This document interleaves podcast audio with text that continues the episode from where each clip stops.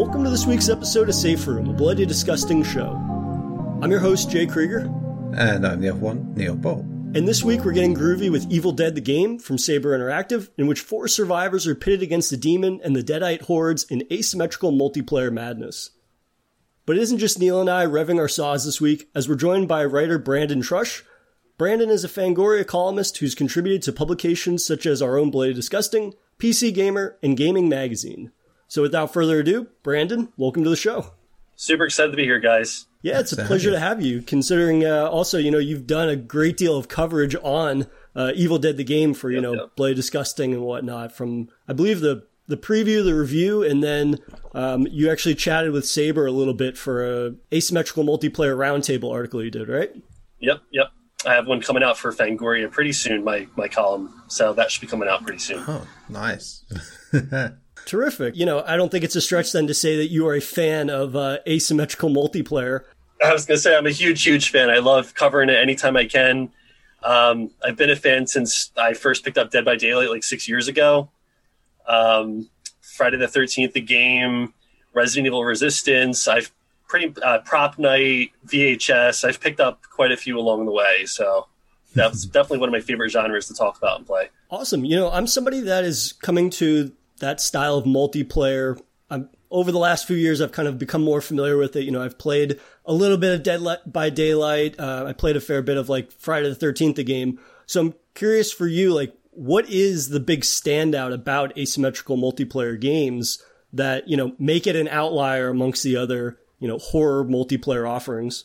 Yeah, I feel like there's there's a lot of layers to that to that question I could answer. Um, first and foremost, though, what comes to mind is that I love that asymmetrical horror feels very it's very community focused because um, it's got to be multiplayer and you got to play as a team for the most part. And I think horror is the most fun when it is like a community involved, where like you're you're playing with other people, experiencing it all together. And asymmetrical forces you to do that. And so there's also like the the dynamic of you know somebody playing as the killer and the people playing as the survivors and and just taking on those roles is such a blast as well. Not all games give you that option. So i think it's a really unique space in gaming and tar in general. Yeah i think it um such a perfect fit as you say for for horror. And even in the team dynamic thing of you know even when you don't necessarily work together well you know that's kind of feeds into horror again because you know people do that in horror films all the time. They make stupid decisions. They split up when they shouldn't do. They sacrifice one to save themselves and only end up getting murdered themselves. It's and you know, Evil Dead I think takes that even further in a way. I think because you know it embraces the other side of it more, which I don't think all you know killer side uh, options you get in these games necessarily do that well, where they really play up the strengths of being the killer some of them really do well, but and this I think is one of them. But it is right. Yeah, getting that balance right is very difficult.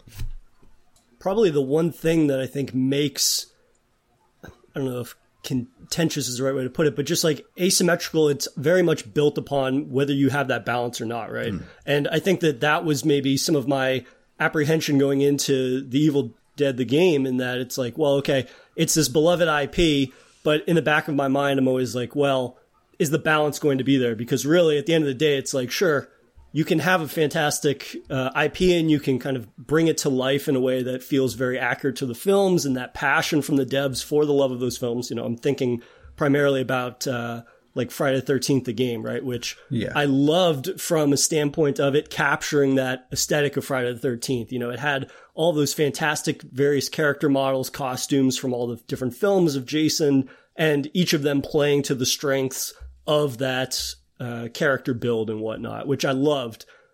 When it came to like the balancing side of things for me personally, it didn't feel like it was as much fun to play as a survivor. So that was sort of the worry then in going towards other types of asymmetrical multiplayer games where I was like, you know, I can appreciate it for a handful of hours based on, you know, being in that world, really kind of getting to be the killer, that iconic killer from the franchise and get getting to live out that, you know, lifelong fantasy of killing horny campers and whatnot. But it was the type of thing that going into Evil Dead the game, I was like, well, I hope that it's able to capture the balance of making it the other side of that co- killer coin of being like, okay, well, the survivors then are just as much, if not more fun to play as. Um, and, you know, given the more combat focus of the Evil Dead game, you know, with thinking about Friday the 13th, it's like, well, you're playing dumb campers. Like they can only do so much. Um, I was really curious to see kind of how that balance would land. And, you know, I'm curious kind of for you guys, let's start there, I guess. For you, Brandon, like how did you find the balance between playing as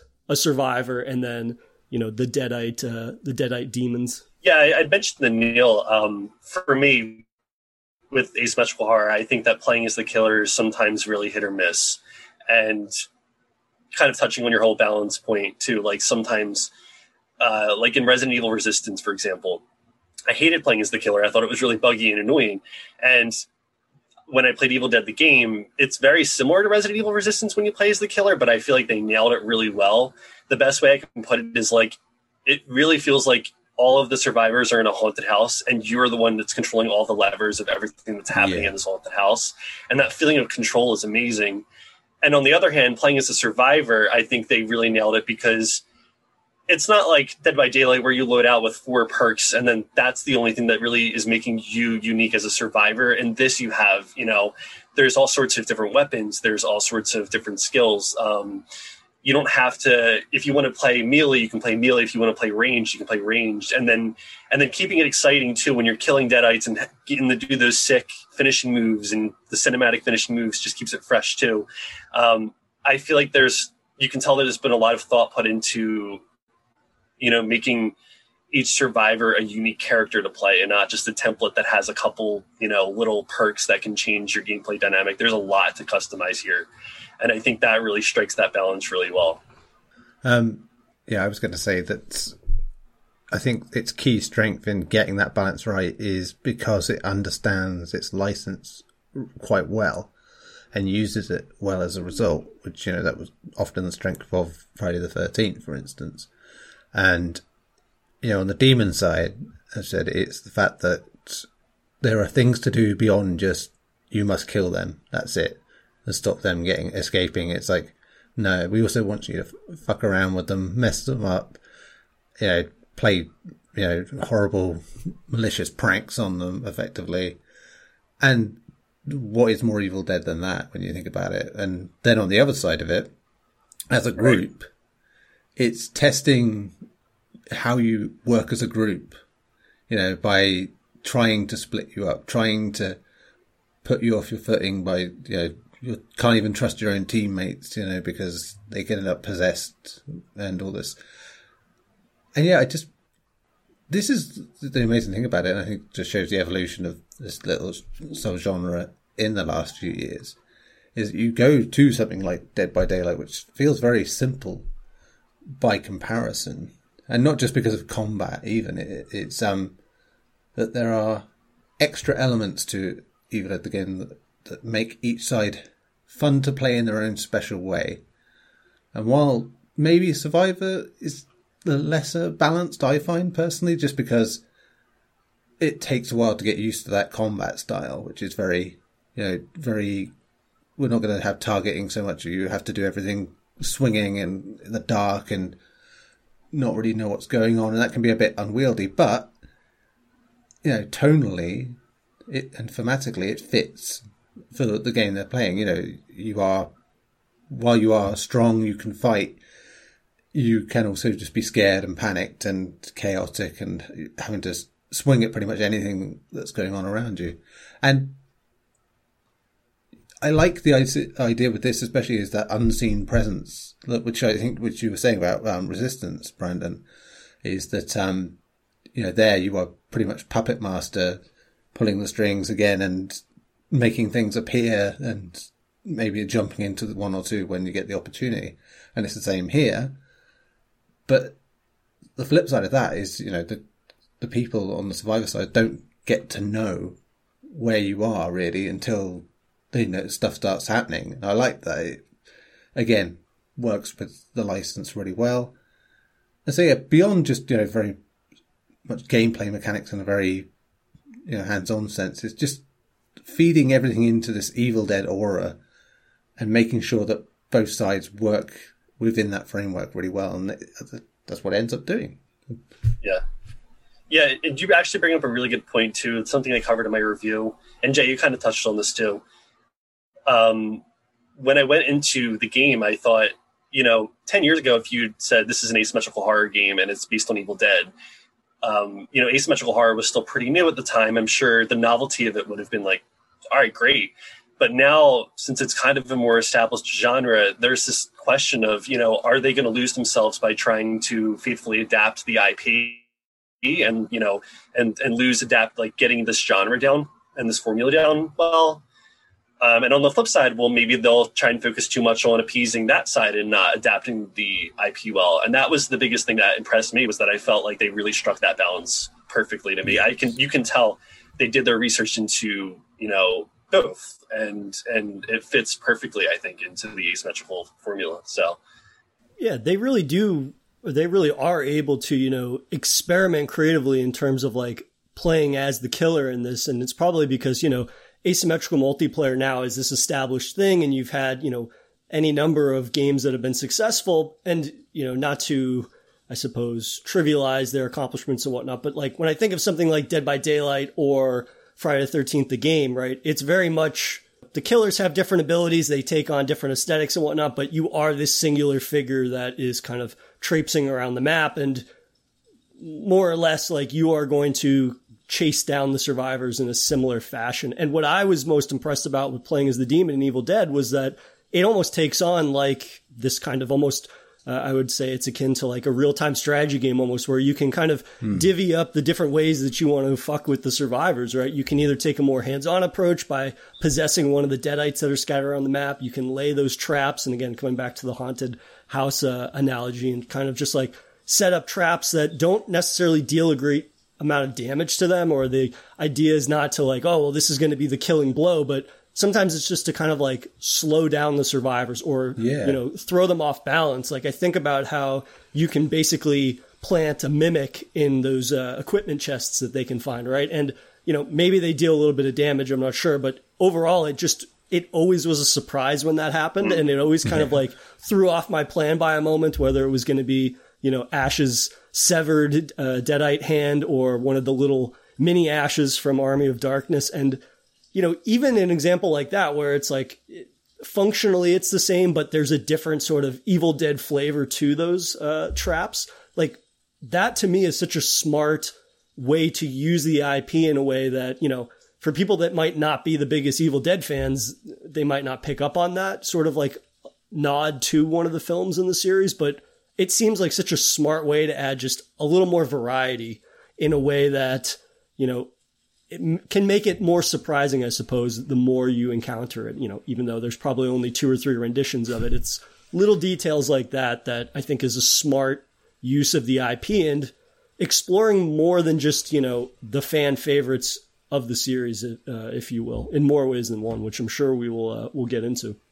Yeah, um, yeah. Just to, sort of when you were saying about it has a strategy edge to it. Um, yeah, I, I liken it to tower defense games in a way that you you are basically like in live real time, sort of constantly upgrading and building your defenses and against. But I suppose you could call it if you know if you can call a game a reverse horror because you're playing as the bad guy. In a sense, I suppose it's, it's a reverse strategy uh, um, tower defense game, but the way it takes things yeah, that that is an interesting wrinkle on it that really does add to it. And like as Brandon said before, you know, Resident Evil Resistance pretty much is destined to be like the evolve of this era of like asymmetrical multiplayer, where it's like it itself did not do well enough and died a quick death, but it did something that was teachable and could be implemented elsewhere and more successfully. And I think this is probably the first example. I think um, the Ghostbusters game, when that comes out and does it, that's going to do a similar sort of thing from what I've seen. So, you know, in terms of like, you know, affecting the area and scaring the people and manipulating the environment as well as rather than just head on attacking them. So, yeah, that, that it, it's cool to see this sort of split from the established sort of idea of what this should be that's coming from that. And it's interesting as it that they've both these big changes have sort of come from what you would call failures you know, overall. Yeah, it's just a really smart, again, utilization of taking that influence from the films and whatnot and applying it in a way that is basically like I would assume like an Evil Dead fan's dream, right? In mm. terms of like capturing that Sam Raimi, you know, camera first person view where the you know the spirit Kandarian spirit is like flying through the woods basically and like letting the player be in control of that and get to experience that on their own in a way which you know funny enough is the best example I think of like environmental traversal in the game. And I'll come back to that in a little bit because that's probably one of my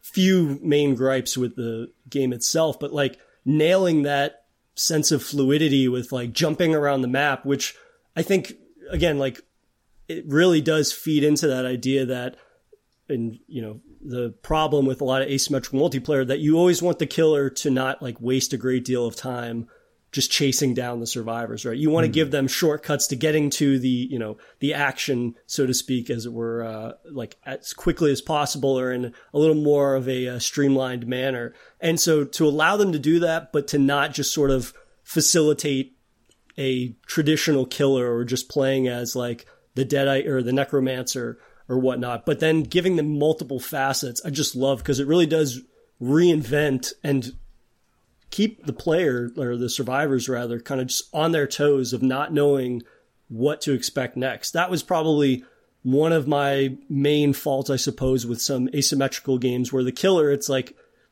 after you encounter them a few times, it's you can begin to sort of anticipate. But I found that with Evil Dead, the game, even though I didn't necessarily play as the demon a majority of the time, I spent a lot of time playing as survivor. Um, I was still more on edge, I found, than I was with the other games and styled games uh, that I've played similar to this. In that I was like, well, I have to be on edge because I have to be looking out for traps, or I have to be on the lookout for a deadite warrior that is more uh, like supercharged or something like that, and kind mm. of hmm. just you get that little preview at the very beginning of a match, right, of which one of the main demons you're going to be facing, and trying to again like piece together in the back of my mind while trying to you know find equipment and things like that as a survivor of like what to expect next.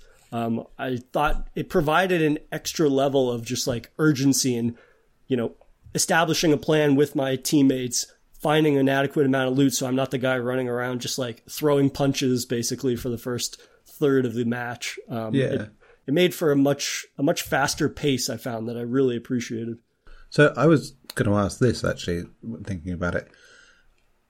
How do we feel about the way that both sides are implemented at the beginning, where there's this sort of defenselessness about whatever you play as? You know, if you're a survivor, you're dropped in, it's go find a weapon, go do this, which feels more like a survival game.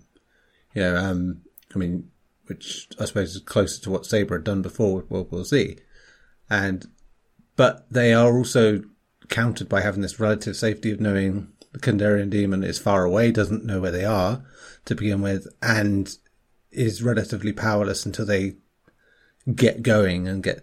And I like that about it personally. That you know, as the demon, you're kind of encouraged to try and do different things from the off because you know it's the only way you're going to get the levels up to keep upgrading your equipment and such, and so you can become this more powerful thing. And so it kind of pays to sort of at the beginning of a match go around to the key points, set traps, do things like that, because it really pays off later. Then when if you're in a bind, they go, to, you know, the survivors go to that point and are springing traps left, right, and centre, and it's basically fueling you nicely. It, it's really, I, I really enjoyed that side of it. And for the survivors, you know, like knowing full well as you get further in the match that you have to think about what's going to go on at the end and like we could try and tackle it now while we know the demon's a bit further away you know when you've banished it from one of the circles and you're not far away from the main objective. Or you could go well we could go stock up and uh, you know this place over here we haven't checked get some more ammo maybe get some better weapons I like that sort of dynamic of it. It does feel more like a survival game in the Resident Evil sense, where you are basically like living by what you can pick up. You know, combat with weapons is fine in melee. You can do that, whatever. But, you know, with guns, they're generally fairly unwieldy, you know, hard to use in close quarters and you know, everything's running at you from all directions. So they end up being a last resort rather than being relied on. Yeah, and I think that, yeah, the, that's why they have the right character builds for that. And then you have st- characters that are better for doing melee attacks. And so, yeah, how did we feel about that? That whole sort of progression from you know, nothing to basically choosing how you're going to evolve your game on the fly, you know, depending on what your opponents are doing. Yeah, I think that's actually a really great point. And one of the main things that I also really appreciated about the game is that the addition of being able to level up on both the killer and the survivor sides really yeah. raises that tension and it brings for a really great climax to the match because like you said, you're collecting, you're trying to preserve all of your healing items, your ammo, you're trying to find the best weapons. You're also trying to strategically level up. Like, you know, if you notice that the killer likes to possess people, then you're naturally like, let's all level up our fear meter so we don't, our fear meter doesn't go up or etc. And it, and so it never really feels like with something like Dead by Daylight where, you know, if, if somebody disconnects or something like that, and it's just like, all right, this is, this is, a, this is a wrap Whereas with yeah. Evil Dead, it's like there's a mm-hmm. lot of progression. You're you're all leveling up, and it's all going to lead to that that final standoff. And I think that keeps it really exciting. Like it never really feels like all of hope is lost for either side because you're you're both like you know in, uh, strengthening up and collecting more. Um, and I think that's a really cool addition that I haven't really seen with a lot of asymmetrical games. That that that kind of mm. progression and like leveling up during the match and in each match. I think that's that's a really cool addition that I'm really happy about. Yeah, that multi kind of dynamic progression. I think in terms of long term and short term, from like match to match, where you're picking up those like pink elixirs, like you had said, and kind of just upgrading based off of what you've been encountering leading up to you know the finale and whatnot and then thinking in the back of your mind also of like how you want to progress a certain character and the long term of like, well, I've had like different strategies that you kind of will develop just from playing and experiencing it and how you adapt to situations. Like it makes for a nice reward system that, you know, for somebody like me that isn't one of those people that will have kind of a stable multiplayer games that I'm constantly playing, I kind of have a tendency to jump around. This would be the type of progression system though that if I were inclined to do that, I would gravitate towards more a game like this that does that because it's like, well, yeah, match to match. I like having that ability to like really lean into the different, you know, whether it be combat or defensive avenues to support my team, but long term, you know, upgrading those various characters and that fall into the different classes and whatnot um, allows for you to really, you know, craft your own uh, you know, combat or defensive narrative long term uh, without sort of just the rather traditional, like, oh, you can unlock a new chainsaw or a new boomstick, which then would kind of undercut what Neil has been talking about in terms of like that that franticness at the very beginning of oh we have to armor up and sort of doing your best to kind of you know suss out where equipment might be in terms of obviously it's randomly generated i believe every time you play but in terms of like just getting a feel for the design and where you're more than more uh, likely to you know find a melee weapon or some more uh, defensive items and whatnot. I will say though, the one thing that I wish they kind of had adapted or included was um, not so much of a reliance on, or I suppose you know multiple editions of equipment, so that way you don't have those people that are kind of like just running up as soon as you open up a chest and then they kind of gank your stuff. Like again, that's where the communication aspect comes in. Yeah. But at the same time, like that is, you know, that's the double edged sword with multiplayer games and you're playing with randos and stuff. You don't have any say in that whether they're going to be helpful teammates or, you know, just want to be an army of one. That's uh, it. Which that's more of a multi a gripe with multiplayer in general. Um, yeah, but, a bit. It's because generally multiplayer games uh, when they're developed, the assumption is, well, people will play with their friends mostly, and they're designed with that in mind first, and not the whole, you know, stranger danger problem we get. And the problem is if you go that way and you try to make a game develop for strangers first, it does lose something. I think you know there are games that you can pull off where playing with strangers works, but it's you know when you if you're focusing on it. But yeah, I get why you had this continued sort of perseverance with the idea that people want to play with their friends because generally that's where the fun is. It's, it is you know the communication and the stories that come out of it. You know that make even the most middling multiplayer game fun. You know when people can co-op. I mean, of course, I have good memories of Aliens: Colonial Marines. You know because it was so fucked up and stupid that game, but playing it together with other people just made it funnier that when it was going wrong, rather than the awful disaster of playing with strangers, you know, and uh, seeing all this terrible stuff happening to it. So yeah, it's it's a tough balance to get right, and I'm not sure we ever will really get it there, but yeah, you know, it's minuscule, I think, here, and I think the key always is making sure that whatever you're doing is making it as entertaining as possible for whatever you're doing, job you have. Yeah, I think in terms of this game where it's team, like I'm thinking about the franticness of the opening moments of you know like a battlegrounds type game or PUBG or something where everybody's scattering to try to grab the mm. best gun within arm's reach so you can you know kill people in your immediate area. But in this game where it's so heavily team based and well obviously it's team based and you know it, there is that imbalance of the demon being essentially like an all-knowing being of like being able to jump around the map very quickly and stalking its prey and whatnot and being able to level up its abilities faster, I think, than the survivors are able to, you know, find adequate equipment and things of that nature. Um, I wish that it was the thing where, okay, the items that populate in my world are populating in my teammates' world, and we don't have to have this power struggle of who grabs what first.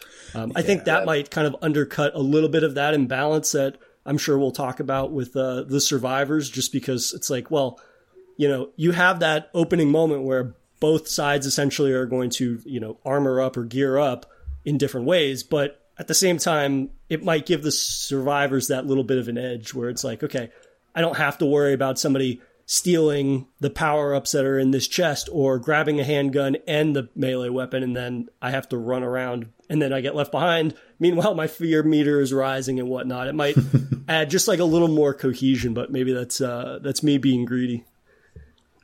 Yeah, it's, it's this is it. It's, I think again going into these sort of experiences, everyone's going to have different issues because you know everyone has stuff that bugs them and they enjoy about playing multiplayer games, and it, it's just a, an unsolvable pro- problem, and you know, outside you know fixing technical issues.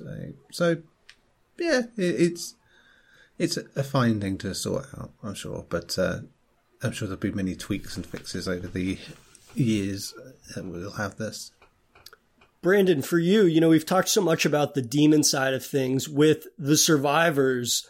You know, for the most part, my experience again with like asymmetrical multiplayer games, you're playing as a survivor, but it's very much make as little noise as possible. You're completing an objective, and there's always a means to escape the killer's grasp, but very rarely is combat a main focus or drive. Um, how did you find the survivors being a much more heavily combat focused uh, rendition of asymmetrical multiplayer in Evil Dead. Right. I thought honestly, I find it really refreshing. Um, I, I like that kind of what we've talked about before that the killer isn't a singular entity and it's not like there's just this awkward fight like with the the killer and you and that's the whole match i like that there's little henchmen that you can take out but it's never like you know, it never feels like it's too difficult or too easy until they spawn one of the, like the really powerful bosses where where the demon possesses somebody. I, I, I, like that it feels really fluid in that way, and and like I said before, the cinematic finishing moves. It always feels really satisfying taking out deadites, and it, I, I think it keeps the matches from feeling super redundant. Um, and like like I mentioned, it's not something that's really come up before in asymmetrical horror. So uh, I'm really excited with how it's it's being explored. Yeah, I like that, and to build off of what you just said in terms of these like little skirmishes with the minions, it almost takes on sort of like a MOBA feel minus the control points, right? Where you're kind of like fighting yeah. these mini battles against these hench- AI controlled henchmen. And you know that the one that's orchestrating everything is somewhere nearby, but it isn't that one to one battle the entire time, which I really like because yeah. it kind of gives you more yeah. opportunity to flourish in that combat side of being a survivor.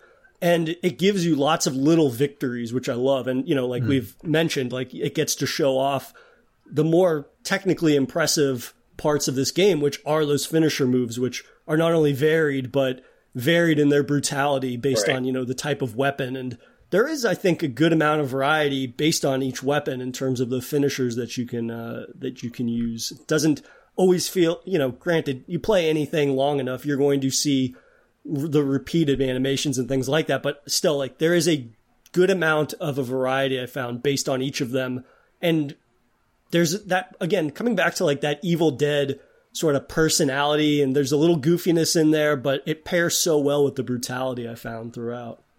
Yeah, there's no. I was yeah. there's nothing like playing as Cheryl in her skirt and having a medieval sword and run through the forest and, and slicing a deadite's head off. It's it's pretty amazing, actually. yeah. yeah.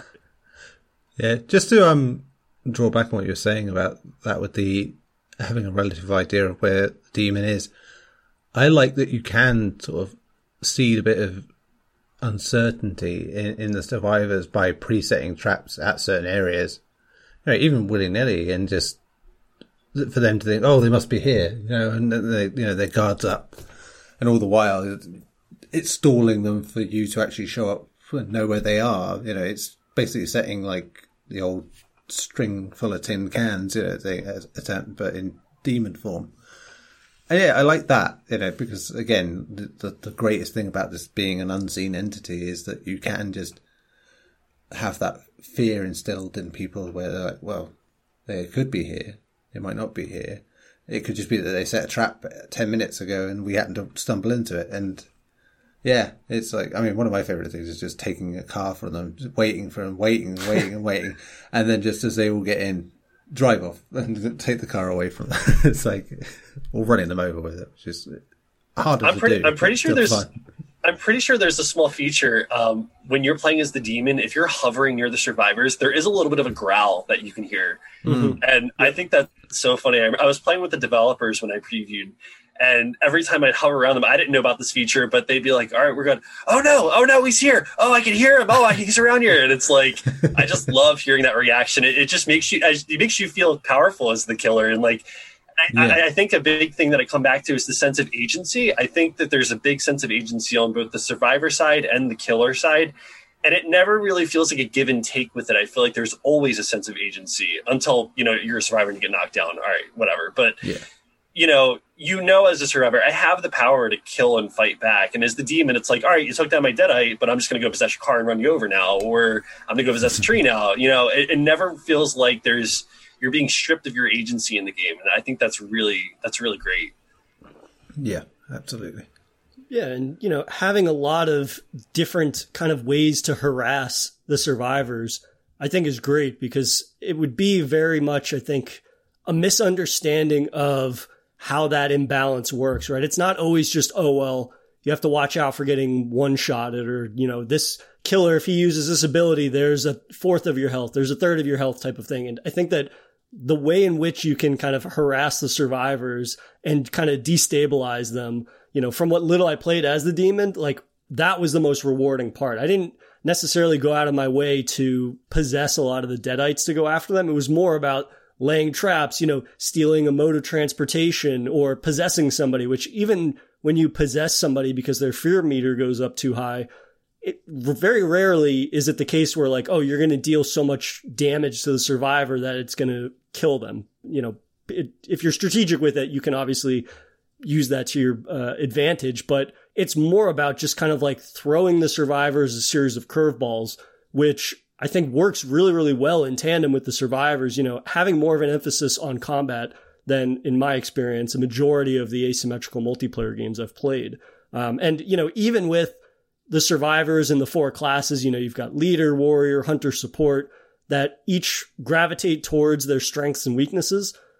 At the end of the day, though, like at least each of them feels as if they can hold their own in small scale to medium scale sort of encounters with the Deadites, which I really liked. Even with guys that are, or, you know, the classes that are more ranged focused, at least you can um, kind of be able to hold your own in small scale AI fights. You know, maybe when the Deadite necromancer or something shows up, that's a different story. But, you know, it's one of those things where I found the ability to fight back was a big deal for me because that's sort of usually my, uh, my hang up with these types of games. I get tired of cowering after a while. Um, yeah. you know, I can only do that for so long in matches before I get a little frustrated, but that's a me thing again. But, uh, I think right. this is a good point for us to, uh, to take a quick break and we'll regroup and keep chatting Evil Dead the game.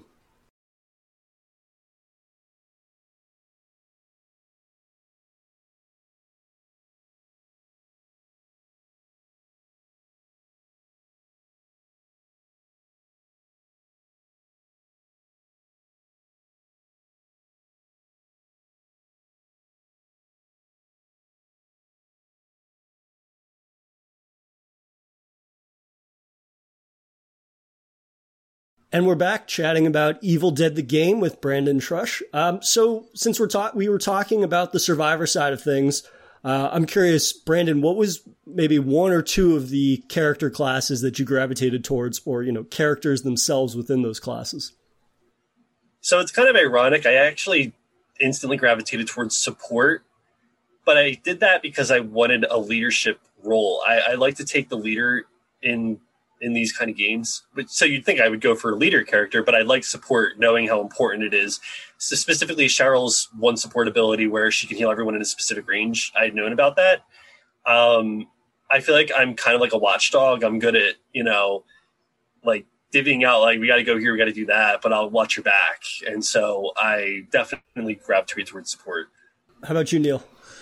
Uh, Kelly. That was it, really. I mean, I, I pretty much play as Kelly and Kelly only because I think it just suits the way I like playing these sort of things, which is with reckless abandon, as Brandon can probably attest from the time we played together. so, uh, yeah, I, I, like getting in the thick of things and um, smacking things up a bit, and probably not paying as much attention to what I should be doing uh, as a result. But still, you know, it, uh, it worked out that time, didn't it, Brandon? Because I, I, sacrificed myself, obviously, for the greater good at the end. That, that, that's, def- that's definitely won, what happened. So that's anyway. what matters. yes, that's it. you know, call me unoriginal, but I gravitated towards Ash, uh, obviously, and it was refreshing. You know, obviously with a game like Evil Dead that has a fan base that loves that character, loves the characters in the world across the, you know, the Raimi films and even the series itself.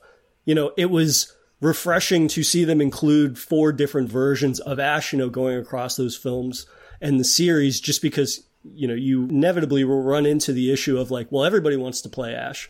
Hmm. And so it's like having that character, but be able to have it facilitate four separate faculties of combat, I thought was really, really a smart use of the IP. And that's, you know, going across all of the character options, right? You can also, as we've mentioned, you can play as Kelly, you can play as Annie, you can play as Pablo, even like Lord Arthur and these things, characters that really are representative of the Evil Dead IP for a number of decades. But they're not just sort of like aesthetic differences, right? It is fundamentally, there are strategic differences to all of the different characters and classes in a way that had a level of depth that I was honestly not expecting. Again, like I am not the most versed in asymmetrical, but I'm thinking in terms of like the Friday the 13th game.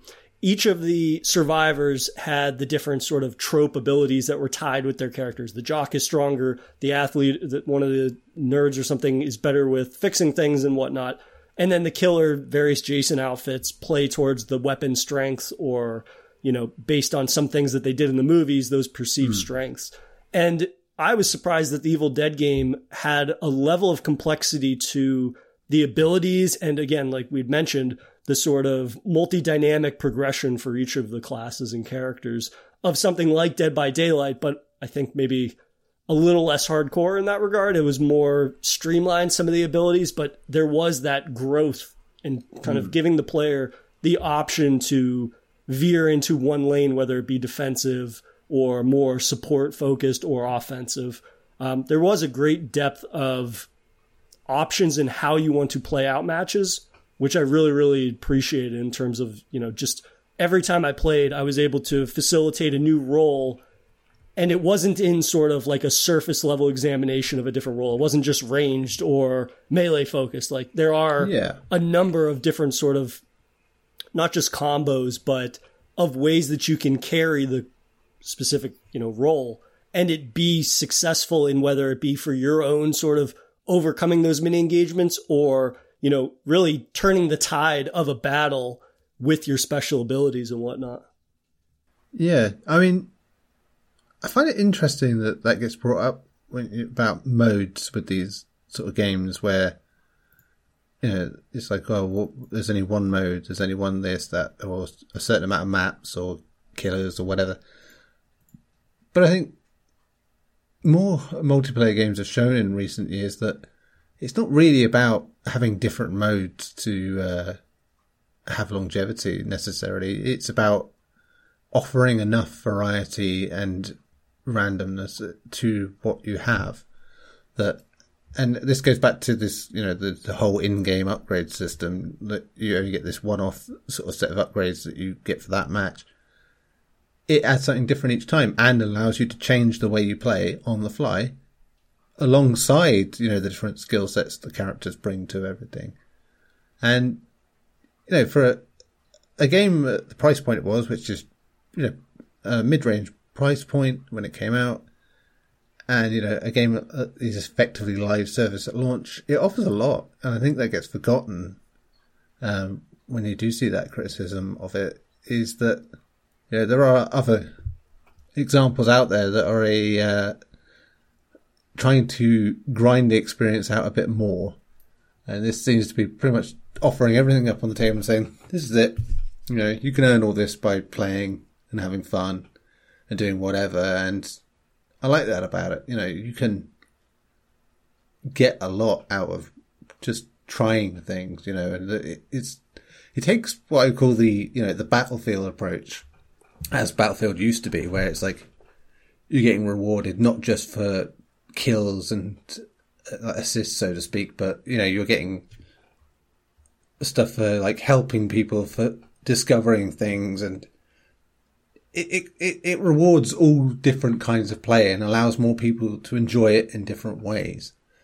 And that in itself then means that you get more variety in the player base in terms of who comes in. You know, the casual player can play alongside someone who's more, you know, into it because there are different things that they can take from it and offer to each other from it. And, you know, like Brandon was saying, playing support, ironically, I think it works so well because it goes back to that sort of battlefield model where support was encouraged, you know, and made to feel like a really important thing, like being the medic.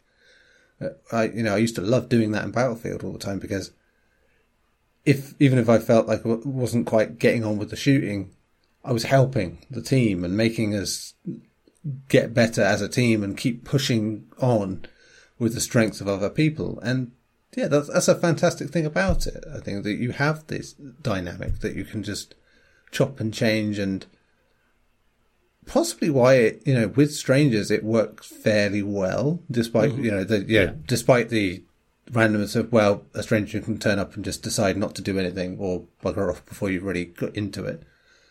But still, you know, it offers that encouragement. It's not a case of, you win, we lose. You know, there's a lot to be gained even in defeat.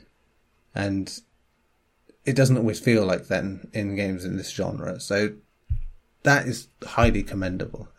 Yeah, yeah, I feel like you bring up a really great point. Um, we kind of discussed it before too. Um, with these games, and when it comes to how competitive they get, I know that sometimes it can yeah. veer into really toxic territory, and that makes yeah. it not fun. But I am excited for as time goes on and you know the game gets a more regular player base that is familiar with the game, there you'll run less into the issue of like starting with strangers that have no idea what's going on or just like veering off on their own, Yeah. leaving the group, and then like everything falls apart. There'll be a more regular player base that understands the class system and the importance of you know hitting certain objectives, etc. And while maybe it'll turn into a competitive thing, I think it's pretty cool if it doesn't get toxic because it's like you know then even the killer side will recognize you know I know who this the support characters are. I know who to target, or you know, Yeah. I know who the hunters are. I know that they're relying on using ranged weapons. So when I possess them, I'm going to just wait to steal their bullets. And there's going to be Exactly. that element of you know people are just more familiar with the game, and I'm I'm really excited to see it because you've seen that happen with Dead by Daylight. It's it's almost like it's gotten better with age in a lot of ways because just because the player base has stuck with it for so long and are so familiar with the game now. And now and then that gave like then it uh, you know terms like like looping the killer or you know or uh, sandbagging and stuff. Like all of these little Yeah. sub tropes came out of Dead by Daylight as time went on and I'm excited to see with Evil Dead the game. It'll be the same thing where this is such a complex and like depth to the gameplay and the mechanics and and the classes and all that I think that there could be really like really cool culture I think is what I'm getting at. There's going to be a really Yeah. cool culture I think that will develop with this game. And it gets me excited because I can tell that Saber is really invested in that in that long term. You know, Yeah. they're already showing like new maps that they want to incorporate, and they're already patching things, and they're listening to the to the player base. Um, so it's one of those things where, yeah, I'm excited how it is right now. I, it's great and like right away, and I think it's only going to get even more rated as time goes on. And I think that's kind of unique to like asymmetrical multiplayer in a lot of ways because it is still new and there still is a lot of innovation that's going to come with it. And so Yeah. I'm excited to sit back and enjoy the ride and see what happens. Yeah, I mean, you bring up a good point about the the chopping and changing and how they're learning from each other because, you know, recently with Dead by Daylight, we've had this where, you know, they're announcing things that other asymmetrical games have sort of implemented in the wake of what they've done. They were like, oh, okay, we better, probably better do this. They're realizing that there is competition growing out there, which is only ever going to be helpful for that game to grow, you know, and possibly its weakest point in, in the last few years has been the point where it's been able to rest on its laurels while its nearest rival w- was Friday the 13th, got, you know, basically ransacked by, you know, IP theft. and it's, um, so it, it's a really positive move. And yeah, and Saber, you're right. They, you know, with World War Z, even, the, you know, they were supporting that until last year with Aftermath, you know, and which you know, added like a whole new first person mode to that game and made it something even more. And that game was a really solid Left 4 Dead clone, you know, and again, we've seen so many games try to copy that model and fail over the years that that one kind of went under the radar because it was a really good, solid attempt at doing it and it worked and it took the most interesting bits of that film. Know, it, it was nothing like the book, let's be honest, but, um, you, you weren't just like going, we're going to do this multiplayer match for five minutes, then you're going to go and see another multiplayer ma- match in five minutes in. Um, it really was just more like, yeah, this is the Brad Pitt film. His walls are zombies running over and spilling out into, which, you know, for a video game with that dynamic, it just is an impressive thing to do. And just to get, which is why it filled me with confidence going into this that they would know what they were doing because like, even a, a shitty film like that, they, they were like, we know what the best bits are. We know what people like about it and what looks impressive. And here it is. And, and they make it work as a game thing, you know, and it to be like, you had those standoff moments at World War Z where you, you know that wave of zombies coming all up over the wall and it's just like, oh my God, that's, that's crazy. You know, and that looked worse, you know, once they took the first person stuff in and made that all more effective. And yeah, and you see it here in Evil Dead where it has just become, you know, they get the Kandarian demon stuff right, you know, down to the Raimi cam and they tonally everything's right. And, you know, it, it's slightly campy, slightly tongue in cheek, violent and slapstick. It is all there. It is very much that. Sorry, go on, Jay. Yeah, Saber, I mean, they're very keen at finding the most unique aspect of the, you know, the IP that they're going to be using as the basis for their game and then really going in, all in on that. And Yeah. you know, the whether or not it their game has a clone framework or not, it doesn't matter because they're, you know, evolving essentially on that what might initially be a clone kind of framework to something like a Left 4 Dead or, you know, another type of asymmetrical multiplayer game, but they're giving it the unique aspect that makes it a standout. And I would say that that is what is most reassuring about in the, you know, the 10 hours I spent with Evil Dead was that from a gameplay standpoint, like it's not perfect, but I think that it is a far stronger foundation than I was expecting. And there's enough unique aspects there that it feels like a wholly unique, you know, entry in that sort of asymmetrical multiplayer conversation in a fundamental way from a gameplay perspective. And that's probably why, you know, Neil, you kind of uh, shared this sentiment a little bit where it was like people that say, oh, there aren't enough modes or enough maps. It's like, but the foundation there feels stronger, even if there's some work to be done there or some polishing rather. The foundation there feels stronger than I was expecting and stronger maybe than Yeah. Other asymmetrical horror games in the same space that it provides enough of an experience that immediately feels uniquely different and provides or scratches an itch that other games in the space have not. So given that, you know, they have clearly a great understanding of this universe and, you know, have the added benefit at the moment, fingers crossed, of not having any, you know, legal issues tied up into the IP, which is, you know, the fate that befell uh, the Friday the 13th game essentially and, you know, cutting off the flow of content that they wanted to add to that.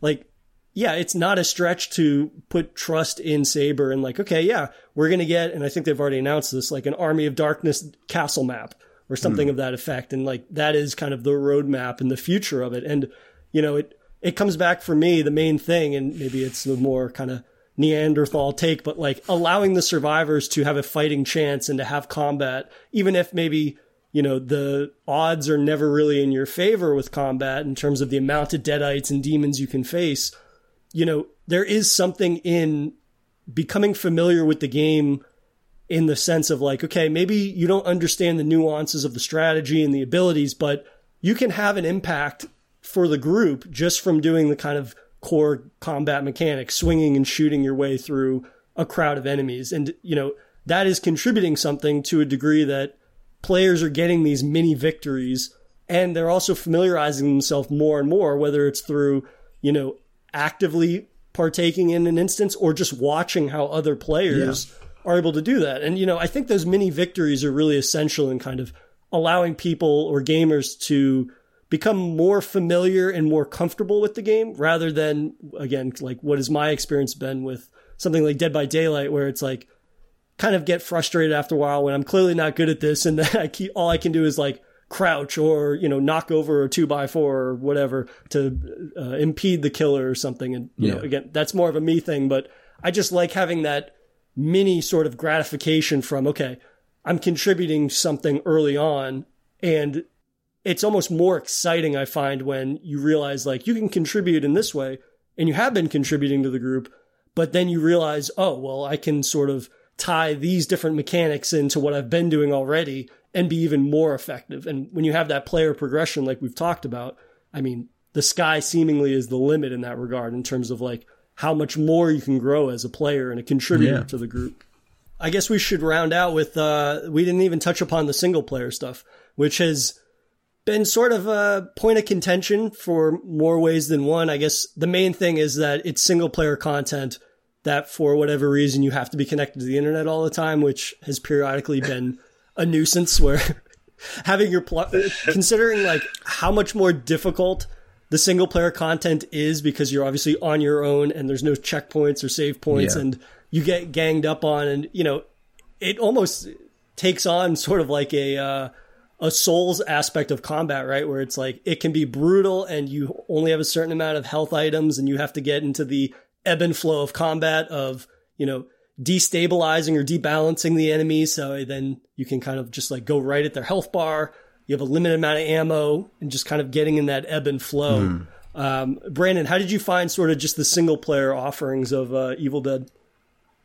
Jay, it's so funny you bring up the Souls like because I literally was thinking when I was playing the, the missions, I kept dodging because you can jump back, and I was like, "Damn, good thing I got my Yeah. dodge rolls down from Elden, Ring. I, I feel prepared for this."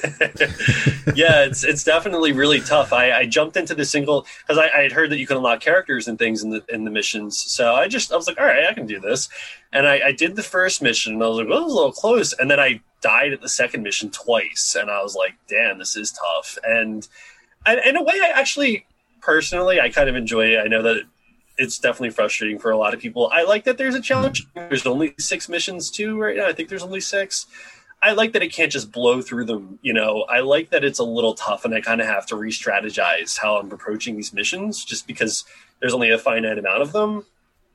But um, Yeah. yeah, I, I can definitely. I've seen a lot of people talking about how uh, difficult they are, and I, I would agree with that.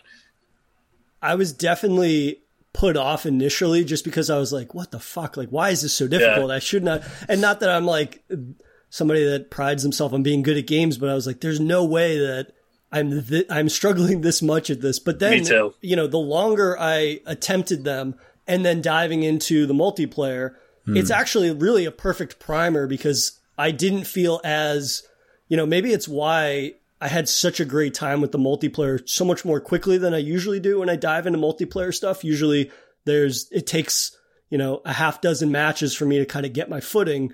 But starting with the single player content and then diving into multiplayer, it's almost like I was able to kind of catch my breath a lot quicker in terms of like, okay, there's three teammates now and they can almost play defense for me while I take a step back. And it's not always like, you know, the deadite boot is on your neck, so to speak, because you have that kind of buffer. And, you know, Right. going back and then trying to, I still haven't finished the last single player mission, so I will admit that. Um, but it is the thing that I think that is a good primer because it being almost more difficult than the multiplayer portion, it kind of does allow you to experiment more in multiplayer. And for me, at least, I didn't feel that like they were live or die stakes in that experimentation with, okay, I'm new to this defensive role for, you know, support or something like that. Let me play around with that. And even if it takes me a while to really learn the ins and out, there is that little bit of buffer in being part of a group now in multiplayer. Yeah. Hmm. So, I think the survival esque aspect of the main game comes into this quite well, but it still feels like taking, you know, a mod uh, of a multiplayer game and trying to force it to be single player. It, you know, especially the, the the biggest thing for me is the fact that these cutscenes you get that feel very disjointed that are just pictures, you know, between scenes and you know, it's and you know, you're using the same maps and all the same mechanics, but it imbalances everything for me because you are playing it in a way that doesn't work with the way the game is normally played.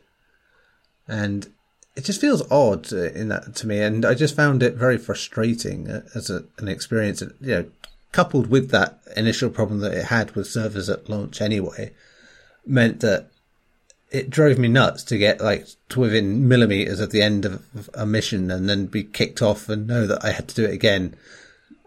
You know, that's just the kind of yeah, that's where it was like a Souls game for me. Uh, Absolutely, because it was like that was that.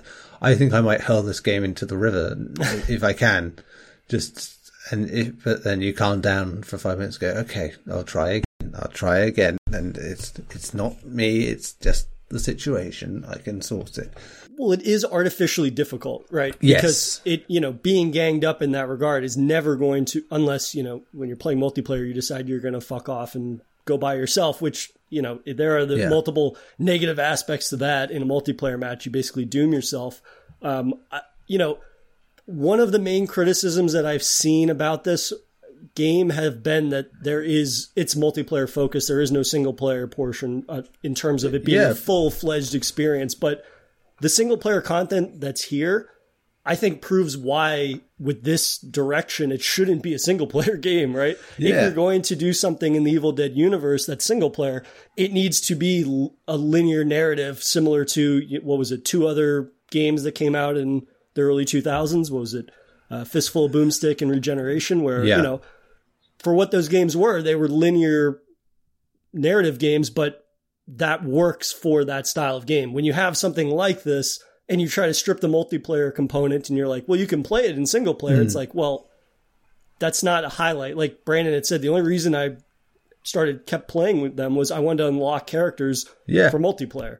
So that was it. And you know, I I know some people have enjoyed them despite the difficulty, but just going back to what I was saying about you know, it, it galls me that there's ever complaints about it being only one mode because this is a game that could have done with being one mode. You know, because this is it feels like bonus content on a DVD. You know, it doesn't feel like it belongs with the main package. It's just it's supposed to sort of accentuate it, but it doesn't. It's it's not like some sort of in-depth making of featurette where you learn about the great insights into how things were created and the process and all that.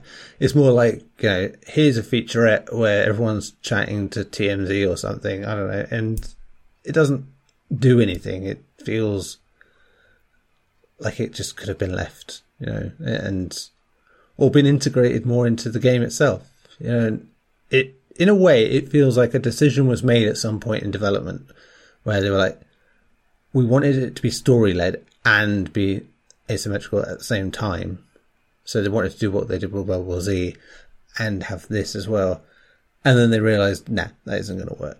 Right. And a smart choice, I think, because I think that would have made the flexibility of the multiplayer less because you would be having to hit choreographed beats a bit more and and it, that yeah it just wouldn't have gone right but maybe they could have left this bit off and come back to it and added it later you know especially at the point you know they put it at a lower price point anyway you know and I, I get you know if, I get why that might be a point of contention but yeah I think maybe they will improve this though. I think in time. I think this is one of the things that they'll look at and go, yeah, maybe we could have done that better. Maybe we could have integrated it better. And I actually wouldn't be surprised if down the line, with the success it's having anyway, that it doesn't end up, you know, getting pushed into the multiplayer portion of the game more in a sort of more seamless, integral part of it, and sort of making it, giving it more flavour when everyone's more versed in what they're doing, and then they can go, oh yeah, now here you go. Now you can have like a full-on campaign where you've got to do this, this, this. So you could have someone who's playing the demon in this in each map, and the survivors are playing each map. And you're doing like a gauntlet of maps based on different stories, and you have different objectives, and that'd be great down the line. And I think that'd be the best approach if you're not going to just straight up fix straight away. Yeah, I mean, but the fixing the online necessity that that has to be done because that really kind of puts you at this thing in the back of your head going what if that goes out you know it doesn't matter what i'm doing now it doesn't matter how well i'm doing but if the servers decide they're having a day off i'm done I, am going to be punished for that and it, it's so it's either checkpoints or taking that connection off and I don't see why it needs to be online anyway. There's nothing about it that, that really screams, I must be. Because they're not saving anything. I mean, that's the point we're making. They don't save the data. They don't let you have checkpoints. So, come on, no, just, just give it a bit uh, extra on there somewhere. I was gonna say, I think also like the the elements that people want from a, like you have to be realistic going into the game, right? Is that yeah. it being the primarily multiplayer game, you can't expect any single player portion of that experience to fully deliver on what people that have that complaint really want, right? It's mm. it's not going to be that type of experience. No. And you know, personally, I would rather have a single player game and you know, ended up having one of the best horror multiplayer experiences I've had in a very long time and being satisfied by that and still being impressed with their ability to inject enough of the, you know, series IP storytelling character personalities. I mean, it helps, obviously, you've got Bruce Campbell doing the yeah. voice of Ash and doing these quips and all of these things. But even the the smallest of you know semblances of a story or a narrative behind the maps right you have the Yeah. archaeologist that begins the map where he's like you know it's one of those recordings that's talking about unleashing the kandarian demon and these things like even those little kind of like flavor text or moments like it does add a level of production that you wouldn't attribute to a majority of multiplayer focused matches or something similar to this um, and i think that you know it's icing on top, but it goes a long way, I think, overall. And just the overall utilizing the IP to the full extent for this being a multiplayer focused game. Um, and I only mentioned the single player portion because, you know, that's been something that I spent more time with than I was uh, expecting. But also, like we had talked about, like it is, I think, a good, a solid prime, you know, connectivity issues aside, I think it's a solid primer for presenting something far more challenging than well, I guess your mileage will vary with multiplayer in terms of like the longer people play and leveling up characters and things like that. But I just found it to actually be, you know, a blessing in disguise that I spent the first three hours just playing single player, getting my ass kicked for a good portion of those first four missions that I've played, and then getting into multiplayer and, you know, expecting something that was far more challenging, but then, you know, really relying on my teammates and it fostering teamwork in that regard in a way that uh, I found to be far more welcoming of a multiplayer experience than I was uh, expecting. How about you, Brandon? What were um, what's maybe some of your hopes, I guess, for the future of Evil Dead the game, and you know, not maybe specifically content wise in terms of more maps or whatnot, but like, how do you hope that the game will evolve? You know, the more the community kind of crops up around this. that that culture is is what I'm most excited about. I, I loved to see the way that the player base reacted to like Dead by Daylight and Friday the Thirteenth, the game. Like the memes that came out of them games are fantastic and hilarious, and I think that Evil Dead definitely has the capacity to do that, especially because it's reinvigorating a franchise that a lot of younger demographics may not be familiar with as well. Um, and I've seen people talking about that already. I've seen a lot of people being like, you know, I've never even seen an Evil Dead movie, and now I have to see one. You know, I, I played this game and I have to see that. And I think it could be a really great, really great way of, you know, reintroducing that franchise to new audiences and seeing like there there could be a whole new wave of Evil Dead fanat- fanaticism now, and and and then memes yeah. and and you know who who knows you know what what'll happen from there. So I, I'm excited, and like I said before, I can tell that there's been a lot of planning into the future. This isn't the kind of game that Saber released, and then they just kind of were like, "All right, that's it, we're done." Like, you, you, it's very obvious that they're very invested in long term here, and I'm excited to see what branches out as a result of that with the player base as people get more integrated into the game, into the lore, um, into just like the gameplay mechanics and the formula. Um, I think there's a lot of potential there that's going to be uh, really capitalized on. Yeah, and there's you know there's two as yet untapped portions of this you know, franchise you know, with the you know the Fede Alvarez remake with Evil Dead Rise, which is coming soon as well. You know, it's going to give the game some extra pep in the future, and vice versa, as you were saying. You know, the people getting to know the Evil Dead through this, and then oh look, and there's a film coming out soon. You know, which is obviously a very deliberate choice uh, all around to have a game that ends up promoting this. I also kind of hope it gets people to watch Ash vs Evil Dead more as well because that you know it was criminally underwatched anyway. You know, I know in this country it was like getting on TV was hard enough. You know, I think there was like one cable provider that had it, and then they pretty much relegated it to an on-demand thing. It like, it's like no.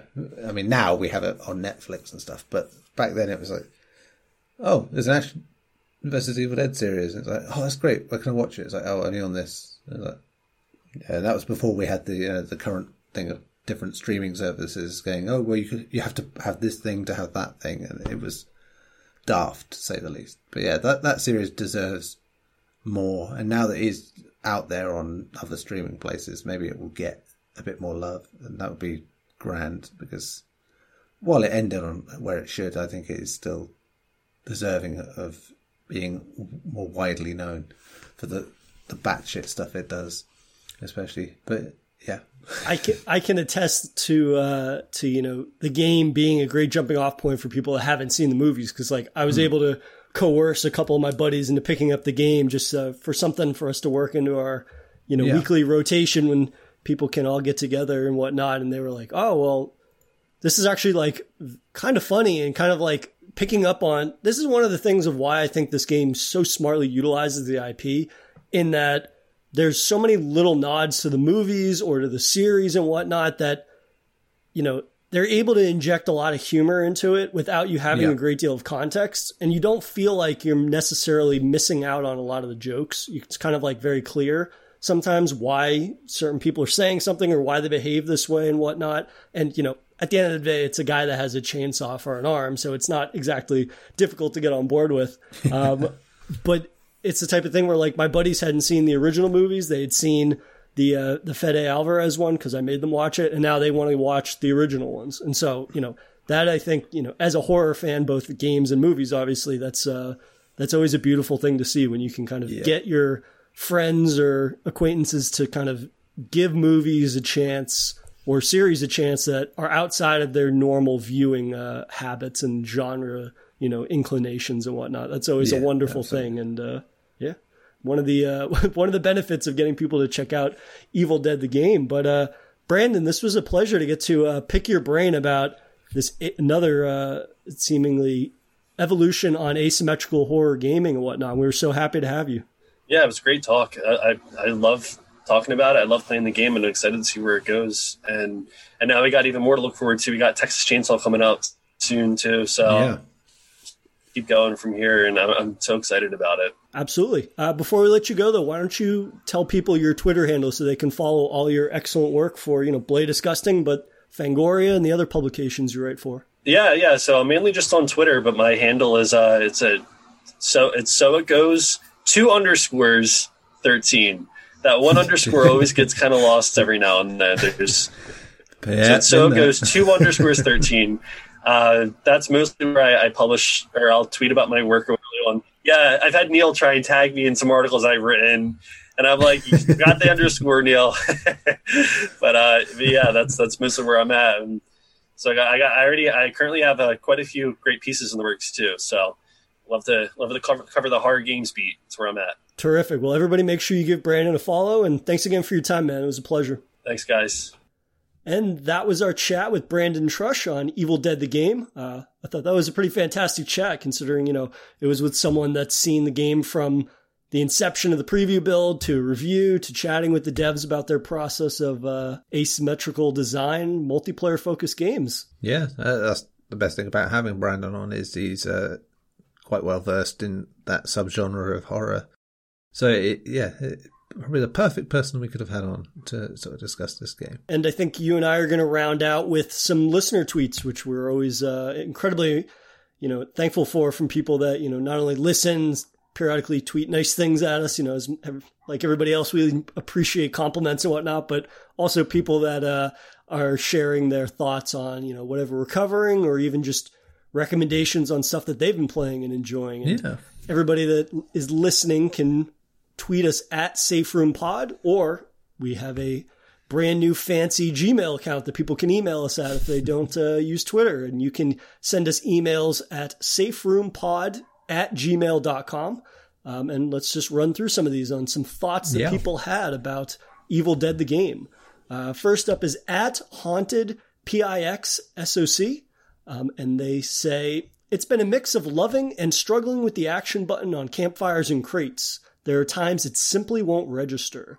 Uh, this was hmm. actually something that I failed, and this is why I like that we do this at the end of episodes now. I failed to bring this up in that I had a tendency to encounter this same problem that made some of the most hectic encounters in multiplayer matches. And this comes back to me mentioning like the single player portion feeling artificially more difficult than it should have been.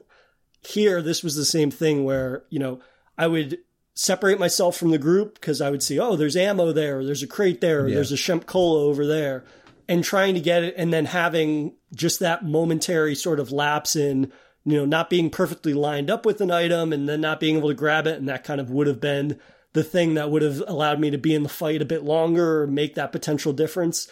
Um, again, it's kind of something that I would assume, given the you know the roadmap of Evil Dead, that is going to be addressed periodically, and we'll get to some of the other uh, mm. issues that maybe we had that some of our listeners are going to share with us in a moment here. But it's one of those things that was a nuisance, but I'm not going to hold it against the game too much because it seems like such an easy fix. Yeah, it, it, it is something that sort of fades into the background when you're talking about the game in a general sense. But Uh, like we were saying earlier, it's like your experience may vary because it impacts you more negatively in a moment in the game. You know, it's like if it costs you somewhere, you're going to definitely be sour about it, and understandably so. That's that's the way of it. So yeah, I, yeah, it, it suddenly sort of came flooding back to me when I saw him tweet that, and I was like, oh yes, yes, yeah. there are instances like that where it gets a bit because you know. Sort of alluded to, the controls can feel a bit swimmy at, points because that's the nature of it. You're kind of coming out swinging, and as a result, you're not quite a fluid human being in that regard. You are a, clunky thing, which yeah, I, I, think that's a design thing that can be tightened up a little bit. I think it's it's it's a minor thing, but yeah, I can see how that can be aggravating. Yeah, and you know, along those lines, in terms of things that can be kind of tightened up, uh, at Fox Ross says, I think the patch exposed some other balancing issues where they tried to fix other things.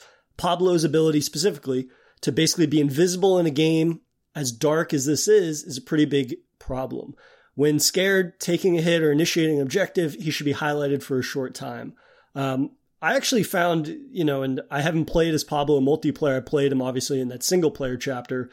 That his like invisibility uh, ability didn't work all that well. Actually, I don't know. I found that like the Deadites were able to notice me.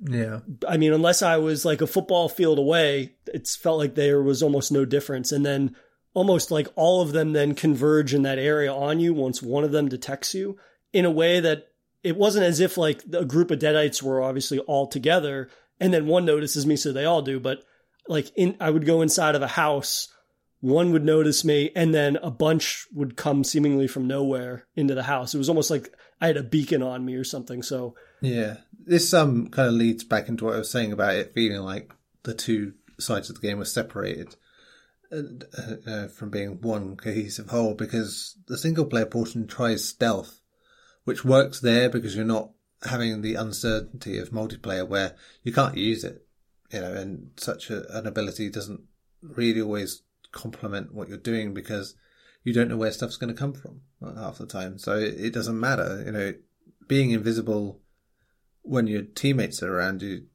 can work to a degree if they're taking the focus and the heat. But yeah, it's it does feel like one of those things that was left over from the way the game used to be, and didn't. You know, I get they've got to have different abilities and things to do, but yeah, again, I think that's another thing that will be um, polished off and polished up a bit uh, as we go into later patches. Yeah. And uh, up next is at J2KMN, and they say they really love the game. Uh, they think that Saber manages to capture the feel of a Sam Raimi product, which you know I think is a sentiment that we all share based on our conversation. Um, yes. They say it's a little jank, but not jank enough for them at least to feel put off by. And that sentiment, I think, is one that you and I both agree with, right? It's that yes. there is, again, as we mentioned, there's some areas that could be tidied up, could be polished, but again, like I had said during our chat with Brandon, the foundation there already feels so much stronger than I find a lot of my experiences with some asymmetrical multiplayer games on both side of the coin of Survivor and of Killer um, yeah. was so much stronger right out the gate that the little things where it's like some kind of swimmy combat controls for survivors or some of the environmental traversal stuff, which is along the lines of like also trying to sometimes interact with items can be a little off, but those are things that didn't detract from me spending 10 hours with the game over the course of, you know, the last week and a half or so. Yeah, I mean, these are things that are going to be important. I mean, as we said, Evil biggest strength is it knows how to be enjoyable both ways, win or lose. And so many popular multiplayer games have lost sight of that once they start to go for the competitive angle. You know, and you have high level players, and it's it will be high level players that will then go and whinge on social media about how they, this tiny change that nobody else in the world would notice has completely broken the game. right. I can't believe I'm still playing this this bullshit, and then you know now catch my next twelve hour stream of this game, sort of thing. It, it, I know because you know they're tied into the thing of having to do it, but which I suppose can make you a bit more bitter about these sort of little things going wrong. Um, yeah, so that that's the key thing they got right so far, and I think Saber have been good at that so far. So yeah, I, I, I think it, it will continue to sort of push along that sort of line that's along the lines of like the Steam review that you see for a game that's like the last patch has completely destroyed this game. It is a waste of time. And then you see their Steam hours with the game and it's like 400 hours. It's just like, oh, yeah. okay. Well, you certainly seem to have gotten a little bit of enjoyment out of it, which kind of leads me into uh, our next tweet uh, from at Bach BA Soup. Uh, they say they absolutely love the game. The art, voice acting, graphics, gameplay, and music my only their only worry is that it will suffer the same fate as most if it doesn't pump out some fast content and provide an ambitious roadmap. Though they say I got my money's worth already, but I hope it has a long, bright future. Um, and again, that's kind of like what I was saying moments ago, where what is already here and delivered feels like I got my money's worth. And you know, you always have that worry. And I even mentioned like I had that hesitation where I was just like, what does the future look like? Granted that's the only way that you can really view games such as this in my mind. Like, you know, you're basing it on what is delivered day one, but you always have to hope and you kind of fear that like it won't have that roadmap leading down the road. Granted, Saber, I think, gets a bit more leniency in that regard because of their roadmap with something like World War Z, which again is probably less of a probable IP to be as successful as it was, just because again of how kind of vague and not having a ton of personality World War Z has in terms of going off of yeah, the movie. Not based on a not based on something that was beloved, you know, in any way, shape, or form. yeah, and making something that you know ended up having its own identity in a meaningful way, and you know, considering now with Evil Dead, and it's like the fan base is already there day one and loves the IP, and they've capitalized on the IP in a pretty faithful way, I would say, from day yeah. one. Like again, sky's the limit in terms of like the roadmap. And they've already hinted at like, okay, we're going to get maps tied to individual films in the series that, you know, hopefully will have the same level of detail and intricacy that, you know, the maps mm-hmm. that we have on day one had. Yeah. Um, but next up is our buddy uh, Harrison Abbott, who's at Harrison Abbott 13. Um, and Harrison seems to not enjoy it as much as uh, we did. He said he deeply wanted this to be his favorite asymmetrical multiplayer game because he prefers the IP to, say, Friday the 13th. Uh, unfortunately, it hasn't been able to grip him. Every match follows the same exact structure, and it doesn't make him feel like he's in a dynamic movie scenario. Friday the 13th and even Dead by Daylight succeed in making me feel like I'm starring in a tense slasher movie with everyone else. Uh, Evil Dead just makes him feel like he's button mashing to defeat totally unthreatening enemies. Um, I will say I agree in regards to uh, the additional content that they're going to include in the game. There needs to be a bit more variation in the structure of a mission or a map, I think. You know what I mean? Like for this, what we have day one, I think it's fine for establishing the game. There's enough there in terms of like the roles that people play, which we've talked about with Brandon, right? That it's not so much about the amount of modes or maps that's important right out the gate because there's multiple play styles and yeah. there's multiple ways to master this massive map that again is randomly generating every time you play it and whatnot. That I don't see that being an issue for a while. Granted, down the road when we get these additional maps and things like that, I think there does need to be a bit more variation in terms of the objectives. If it's carbon copy that mode on just just a different map, at that point, I might want a little more variation in regards to what you're actually carrying out. Because, you know, the longer we get from the initial release of the game, the more we've mastered those different combat roles and defensive roles and character traits and whatnot. that I'm going to need a little more deviations in terms of gameplay. Yeah, um, I don't think this at all about it. Though I don't think it's a problem with the game. I think it's doing exactly what it's supposed to do. I mean, it's not going to be like Dead by Daylight or Friday the Thirteenth because Evil Dead's not the same kind of thing. You know, it's and I can see why that might disappoint if you're you're hoping for something more like that. But I think the important thing it had to do first was tie into the essence of the IP and make sure that it was Evil Dead incarnate in what it did, which I think it does. I think you know we discussed at length, you know that it it has that malevolent mischief and slapstick um, deadliness to it. You know, there's a juxtaposition between that that's always been there in Raimi's films and even you know the series and maybe less so to the, the remake, but you know that's not present here. And yeah, so that that can make it a bit iffy. I get that you know what what is there is bare bones when you look at it like that. Um, but there's so much more going for it. I think you know, it's starting on a higher plateau, if you will, than those games because there's so much more to it. You know, and I think it's because you're not really supposed to be scared. You know, it's a ghost. You know, it's a haunted house, like we said. You know, it's like it's just trying to play shits and giggles on you constantly, and that's the point. And somebody gets to be the person behind the scenes, you know, poking the plastic ghosts out. And I would, uh, yeah, I would say I feel that the enemies are threatening for that very regard that we just mentioned, like what we're talking about, and that it's it's unknowable and the bag of tricks that the demon has at their disposal are varied enough yeah. that you can't really anticipate even though you might you know fall into certain grooves and patterns match to match and kind of like getting an idea of what they're typically going for but i found that again it's much more interesting as a survivor to face an ever evolving or unknowing series of threats than something like friday the 13th or dead by daylight where it's like the killer's going to pop out here and make sure you're more than arm's length away, which has been the brunt of my experience with those games. So in that regard, I disagree, but I agree with Harrison that like I would like to see them tie in more mission objectives that maybe, you know, are resemblant of the kind of goofy slapstick nature of that. Like I was just thinking of something that might feel a little more cinematic where it's like if you're in the cabin or you're in an area and there's a more restrictive environment that the demon can sort of manipulate to fuck with the players, and the players have to carry out a certain series of objects. Kind of something along the lines of like an Evil Dead 2, and you know the cabin starts moving in different ways, and like the I mean, deer you head. Can do that, yeah. You can do the deer head thing.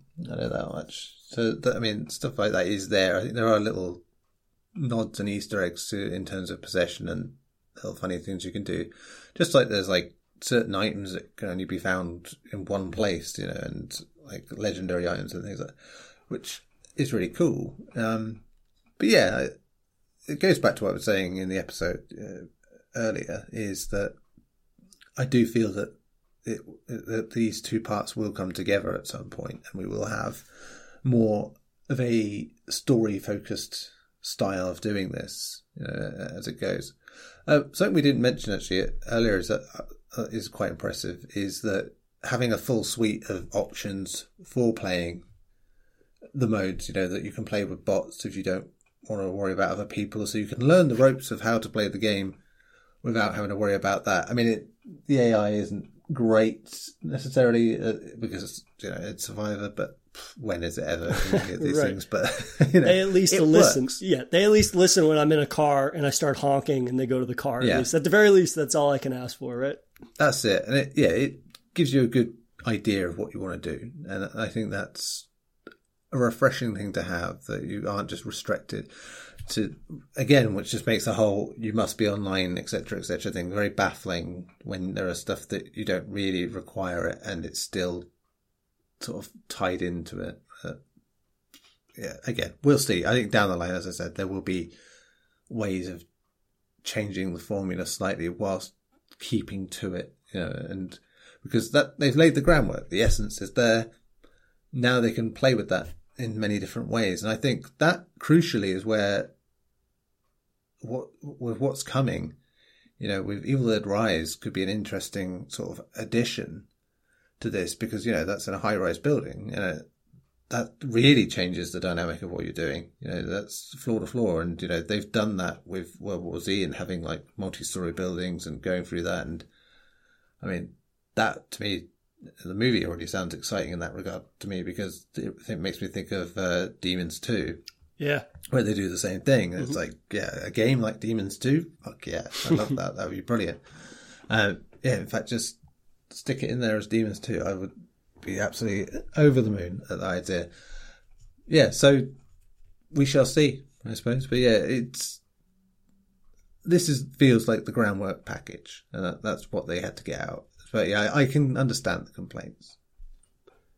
Well, next up is uh, at Mr. Green TOS, and they say aside from the few combat exploits that just got patched out, they've been enjoying the game quite a bit. The level system might be hit or miss a few in a few months, in which newer level one players facing against level 45 demons, and still no clue what the season pass holds yet. Mm. Um, so that was my initial fear, right? When I started to see more into the leveling system, the progressing and whatnot. And then, you know, joining a lobby initially and I was, you know, level one versus a bunch of people that were like in the mid tens or even twenties. Yeah. At the end of the day, though, like I don't see it being that much of an issue just because of chances are you're going to be paired with people that are going to be more experienced than you. And again, there is a little more breathing room I've found in my experience where you're joining in and you're for the first few levels, handful of levels, you're just getting a handle on combat, the fundamentals, getting past that initial kind of frantic nature, which which everybody wants to arm up and everything. And you just learn through playing. That sounds so simplistic to say, but it's the type of thing where it's like, yeah, you're going to encounter people that have a higher demon level that really know what they're doing. They've really found out all the, you know, little strategies that they can use with those powers, but I don't know, chances are you're going to be paired with people that have your skill level or a higher skill level. And there's just enough variables for survivors, even if it's unbalanced. I never felt like I was getting brutally crushed, at least not yet, at least not in my 10 hours. Yeah, and uh, as we were just saying in response to what Harrison said, you know, it's there that you have these modes that are bot based. You will be able to sort of be coaxed in gently, and you're getting rewarded for it still. You know, you can still, you know, XP can still be earned, all these other things can be done. So it will give people the option of playing it in gentle and trying things out and working out what they want to be. And then it really does just come down to skill level. I mean, someone who plays 500 hours and can unlock everything, yeah, and like high level doesn't mean they necessarily got good at it. You know, it's like, uh, you know, I regularly found that in sports games. You know, it's like you can tell the people who buy everything up in the microtransactions and stuff like that and pad their team so it's amazing, and then you can dick them over with a team full of nobodies because they don't. You know, they hope that by buying the talent and getting or putting the hours in that it will somehow make them better. But if you don't have a natural nous for what you're doing, you're never going to be that great. So that that's the great upsetting nature of competitive gaming, you know, is that you can beat someone who's had a lot of experience because hubris comes into it and, you know, just general, you know, a lot of hours don't equal improved skill necessarily. Definitely. Yeah. I don't have those same fears in multiplayer gaming. You're always going to find people, like you said, that their level is indicative of the amount of time they've dumped into something, but it's more about working as a team. And I think that'll be even more evident, right? When you have a team that actually works together, it doesn't matter how many hours somebody's dumped into something or even if they're really good, because at the end of the day, if you have those four people working in tandem with one another, there's enough variables there that they could overcome even the most hardcore of players. But in uh, rounding out with our last listener tweet, it's from at D D E M I C H U U S, and they say they are absolutely in love with the game. They hope that the developers continue to improve and add content to the game. Fans want this game to make it in the long run 100%. They just hope that the developers don't let popular streamers influence important decisions they make. And you know, again, this comes back to Saber's track record with world, something like World War Z, mm-hmm. with something like Evil Dead, where right out the gate, not only do they understand the IP, but they're delivering something that we've, you know, at this point said ad nauseum. Like, there is a great foundation with this game. And it's a developer that I think when they have that much passion and they put it into something like World War Z that identity wise is fairly shaky, and they're able to deliver something that's as strong as that and give it the roadmap and the improvements that it needs, there's no way that they're not going to give that same level of love and attention to something like Evil Dead, where there's such a fan base behind it. And, you know, this is what they delivered day one. Imagine what they're going to deliver in day 30, day 60, day 90, and so forth. Yeah, uh, and you know, they'll have the freedom of it you know, to do what they need to do.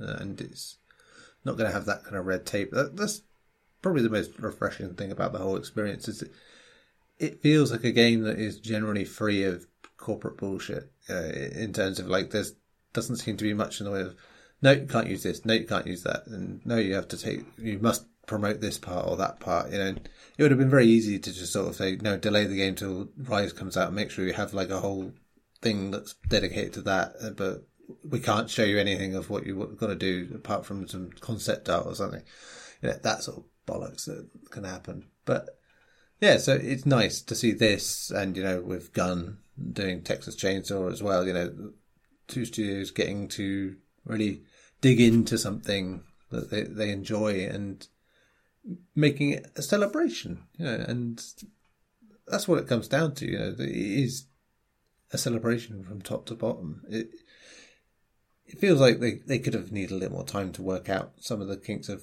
merging single to multiplayer. But other than that, you know, it's a really strong package for what it is. Absolutely. And as always, we appreciate people that uh, reach out and share their thoughts on what we're going to cover. Uh, we always announce, you know, a handful of days out from our recording date on our Twitter account what we're going to be talking about, and we always love fielding, you know, thoughts or even game recommendations from listeners and whatnot. So if you want to keep up with that, or tweet us your thoughts on what we're going to cover, or you know, especially for our uh, bite size indie horror segment, Horror Bites. If you have something you want to recommend, you guys should feel free to tweet us at SafeRoomPod or you guys can email us at saferoompod at gmail.com. Again, if yeah. you'd like to share your thoughts on a game that we're going to cover or just, you know, horror recommendations in general or, you know, compliments you have about the show or things we could do better because we are always striving to be better every week. But uh, mm-hmm. yeah, Neil, as always, it's a uh, pleasure chatting horror with you for Safe Room. Yes, until next time. Thank you for listening to another episode of Safe Room. If you enjoy the show, please rate us on iTunes and follow us on Twitter at SafeRoomPod for show updates. And we'll see you guys next Monday for another horrifying episode.